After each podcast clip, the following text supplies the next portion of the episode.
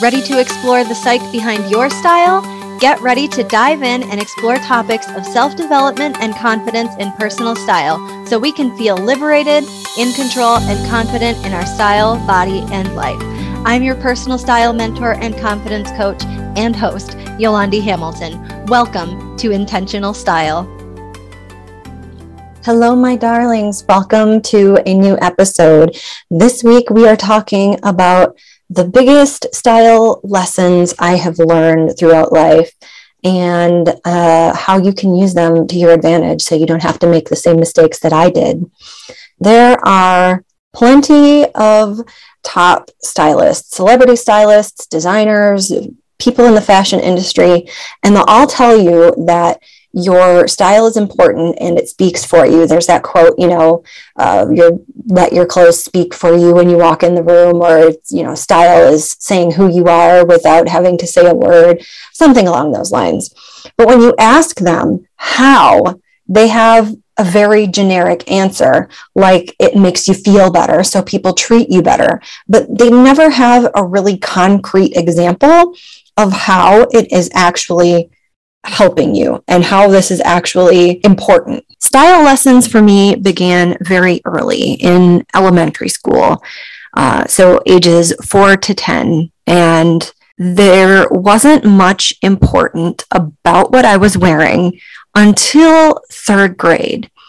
In the third grade, I had a boyfriend, the air quotes boyfriend, because, we're like 7, and I said to him one day, we're going to get married on Wednesday and you got to come dressed up for the wedding. And he told me that if I wore the dress, he was going to break up with me. And so I had a choice to make.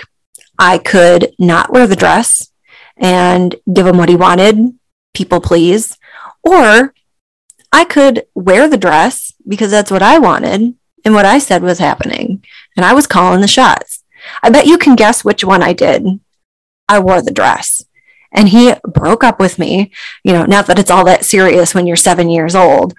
And I was not devastated by any stretch of the imagination. But I learned in that instance that clothes make a statement. What I had decided by wearing that dress was that I was in charge of my life and he was not going to tell me what to do. And by wearing the dress, I told him that. I told him, hey, I know you said not to wear the dress, but I wore the dress. So now you got to follow through with what you said. And while we were 7, we didn't really, exchange words like that or talk in that manner. That was really at a basic level. What was happening is he was attempting to exert his free will on my decision-making. And I said, heck no, I'm wearing the dress. And it was the first time in hindsight, I don't think that I realized this at 7 years old, but it was the first time that I realized clothes make a difference and that they can tell a story and kind of speak for you. And I hadn't read any famous designer quotes yet about how clothes speak for you when you walk into the room. So the next big lesson that I learned was in middle school. Now, there were 2 or 3 in middle school that were rather significant. The first one happened in about 6th grade for me, so roughly around 11 years old. I had borrowed an outfit from my cousin, who I thought just had it together as far as style was concerned. Everybody seemed to like her a little bit more than they liked me. Naturally, it was because I thought, well, she just knows what to wear. So if I borrow clothes from her, maybe I will get the attention she gets. So I borrowed an outfit from her and I wore it to school. I vividly remember this outfit. It was black and blue and it had a black and white checkered trim. It was a skirt nonetheless, that went on the flap of the skirt and around the sleeves, and the neckline was where this checkered trim went. And then it was like split black and blue. And I wore this to school, and there was this girl in my band class who had to go to her locker or the bathroom. I don't remember which one now, as it was a very long time ago, but she asked the teacher if I could go with her, which was a huge deal because these popular girls traveled in groups, packs, pairs, and she was inviting me to be a part of her pair. And I was so excited that I remember thinking, oh my God, it's working. She likes my outfit. And so now she likes me. By her asking the teacher if I could go with her, she taught me that what you wear matters and it does have an influence on the way people treat you and whether or not you're accepted. This was a turning point for me in that I thought, okay, now if I just wear the things that are accepted by everybody that I want to be friends with and associate with, then I will be accepted too. Kind of like a uniform, you know, if you wear a football jersey and you both like the same team, you know, and you cross somebody's path in the grocery store, you can be like, hey, nice jersey, good team, right? They're going to reciprocate and you kind of form a little bond there. And that's what I was basically attempting to do, but not over sports. So moving on, a few years later, I had an outfit that I loved. I thought it was the coolest. I thought it was awesome. And I thought I was an original masterpiece, you know, renegade, even though I had just bought what I saw on the mannequin. And at this point, I was roughly 13 or so. And I wore it to school, this green and black striped sweater set, like a twin set, with my super flared JNCO khakis. Okay, are you picturing this? I was thrilled that I looked so cool, only to find when I got to school that a more popular girl who had a locker right across the hall from me wore the exact same thing in different colors. Hers was black and blue, and she wore it with jeans. I still think I looked better, but I got made fun of all day for wearing the same outfit as her and being a copycat because she was liked by more people than I was. And I was devastated. I avoided wearing that twin set as much as possible because I did not want to chance wearing it on the same day that she was wearing it, or being told that, oh, you're still copying her and that outfit. Got any original ideas of your own? Because let me tell you, 13-year-old boys and girls are ruthless, and they do not make exceptions once they've had an idea that you have done this thing. They're relentless. And so I did not want to risk being poked fun at for wearing this. And so I just avoided it, even though I loved it. But what I learned in that moment was not only, as I had previously learned, do the clothes affect the way people treat you, but they can also do the opposite of what the outfit I had borrowed had done, and that is get you rejected. So not only can it help you be accepted, but it can also help you be rejected. From that moment on, I vowed that I would not be called a copycat ever again, and that I would never, ever be caught wearing the same thing as anyone else. And I went out of my way to be original and to wear whatever I wanted. Enter the high school years of I did what I wanted, and I embraced the avant-garde and experimented so much. You may have thought I was a mad scientist. Freshman year was rather preppy. It was kind of a holdover of my 8th grade year.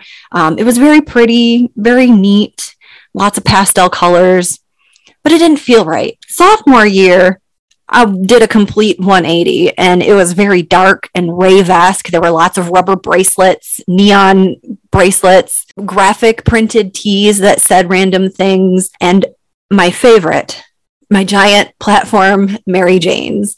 I loved those shoes, but also lots of studs and chains. It was a little punk-esque too. Enter junior and senior year, where I took it one step further and embraced the goth side. And I began to mix all the things that I had liked from previous phases. I would wear skirts and dresses over my jeans with those beloved platform Mary Janes. I would wear dragon print skirts with flower print tops. It was kind of a free-for-all, and it was a little wild, to be honest. And there was lots of black, including black nail polish and lipstick. It was quite the time. And I was definitely original. But what I learned in those years with experimenting from a few instances, for example, the skirt over the pants. I had another classmate wear a skirt over her jeans, and she said to me, well, I saw you do it, so I figured I can do it too. I remember thinking, oh man, that's so cool. You know, I taught her she could do something awesome. And I realized that being original can also have an influence on the way people see you and interact with you and what they expect from you. And people began to expect the unexpected from me, the weird things from me.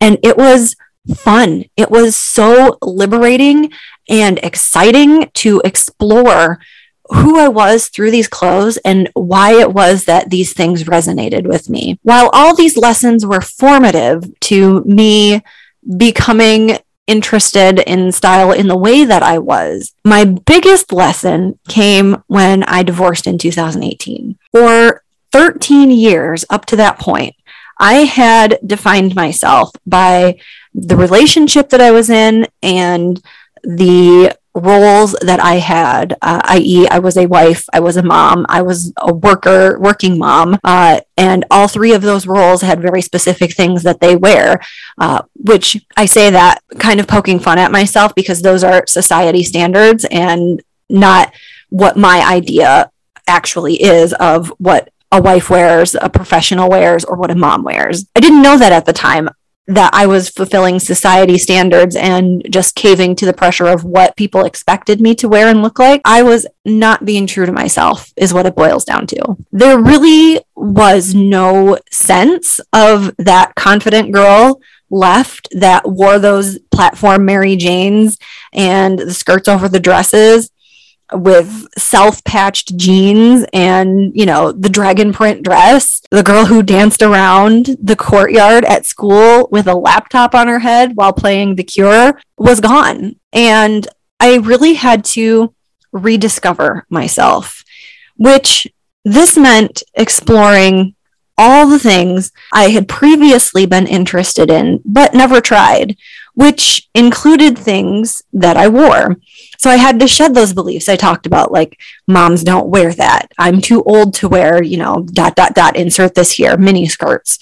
I can't wear that because I'm a mom. I can't wear that because I'm a wife. I realized then that clothes were not only a reflection of the things we like, but the people we actually are inside, which is why those earlier experiences, especially the high school years when I experimented and I was loving the things that I wore, was because I was really expressing the person inside. She wasn't exactly sure what style she was into, so she tried a little bit of everything. She did some mix and matching, and it was thrilling and liberating. And that was why it was thrilling and liberating, because she was expressing herself. And upon reflection, I realized that these years where I had suppressed myself to fulfill these expectations, I was not being true to myself and expressing myself. I was expressing what I thought other people wanted me to express. And this is why the fashion industry insiders say that your clothes speak for you, but can't ever explain how. It's because they've had these experiences, but not necessarily the chance to reflect on them and what it means or meant to them as a person, or how to learn from it. It was really more of an intuitive experience that they had, where they drew these conclusions from how they internally felt, and then after hearing these statements, adopted the belief because internally they knew it to be true, but didn't make the connection on how, and maybe didn't really have the words to verbalize their experience and how they felt about those experiences. So the number one lesson you can take away from all these experiences that I've gone through throughout my life is that it is important for you to express yourself with your style. And if you are not, that means that you are likely limiting yourself in other areas as well. You are not only holding back your expression of who you are and who you think you are, but that means that you're holding on to beliefs and ideals and expectations that others have placed upon you, and you really want to shed those so that you can move on and fully express who you are. So until next time, my darlings, examine your style and think, is this a reflection of me? Mind your style, my loves. Bye. Love feeling lifted and getting real answers to your style and confidence conundrums? Connect with me via Instabook at Hamilton Styling. And yes, that's Instagram and Facebook. Speaking of Facebook, get exclusive weekly live sessions and free masterclasses in my group, Thoughtful Style. You can find that at facebook.com/group/thoughtfulstyle.